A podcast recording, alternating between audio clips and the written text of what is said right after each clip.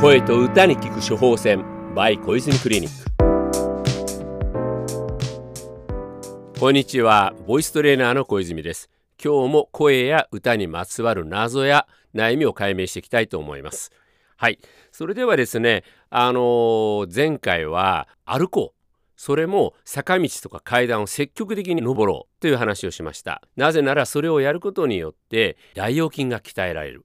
大腰筋が鍛えられれば何がいいかというと大腰筋の上にある横隔膜そしてその上にある肺の活動を活性化させてくれるからですねそうすると声が出やすい呼吸がしやすいというようにいいことが起きるんですねでねあの皆さんがあのよく信じてる声を出すためには腹筋鍛えようっていうこの神話ですよね。これは何回も言ってますけど実はこれ間違いと言っていいと思います。腹筋に力入れちゃうと呼吸もしにくくなるし笑うこともできないすなわち発声がしにくいということですね。ちなみにですね、えー、お腹の筋肉は早いもん勝ちです。何を言ってるかというと腹筋と大腰筋というのはどちらかが先に動くとどちらかが動かなくなってしまいます。だから逆にね皆さんが発声をするために腹筋を鍛えることが正しいと思って腹筋正しくは腹直筋ですね。これを力入れちゃうと大腰筋が動いてくれなくなります。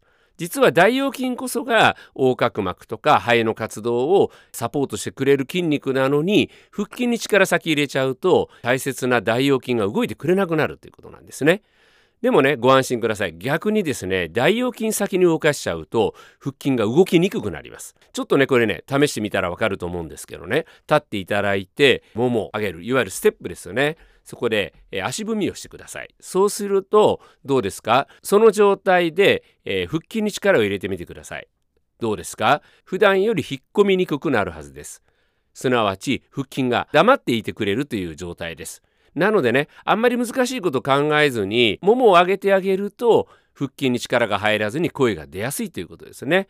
実はねこれねあの「つったって歌を歌うんですか?」って言った時にやはりステップする？乗って歌う？ダンスしながら歌う？プロという人たちはそういう状態で歌ってるはずなんですね。だからこれねまた後々説明していきますけど声がいい声歌がうまいからと言っても突っ立って歌ってるとあんまりかっこよくないんですよね。やはりリズムに乗ってるグルーブに乗ってるという感覚の方がよっぽどかっこいいですよね。そういった意味でも実は理にかなっててももを上げるすなわちステップしながら歌うっていうことが正解。私の中では正解と言えるんですね。で前回は坂道とか階段を上がることによって大腰筋が鍛えられるので坂道階段積極的に登ろうというお話をしました。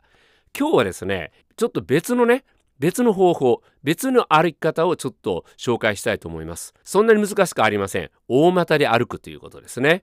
大股で歩けば坂道を上がること階段を上がる時と同じように大腰筋が動いてくれます。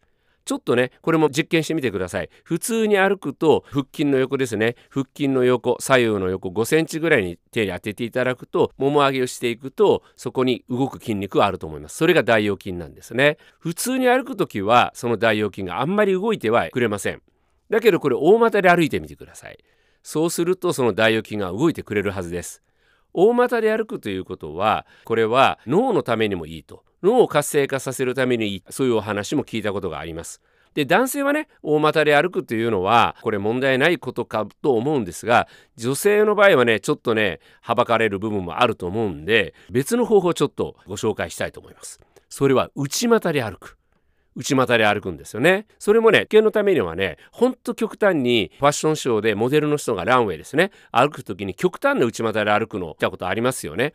あんな感じでまず歩いてみてください。そうすると先ほど言いました腹筋の横5センチ左右の横5センチぐらいにある大腰筋が動いてくれるはずです。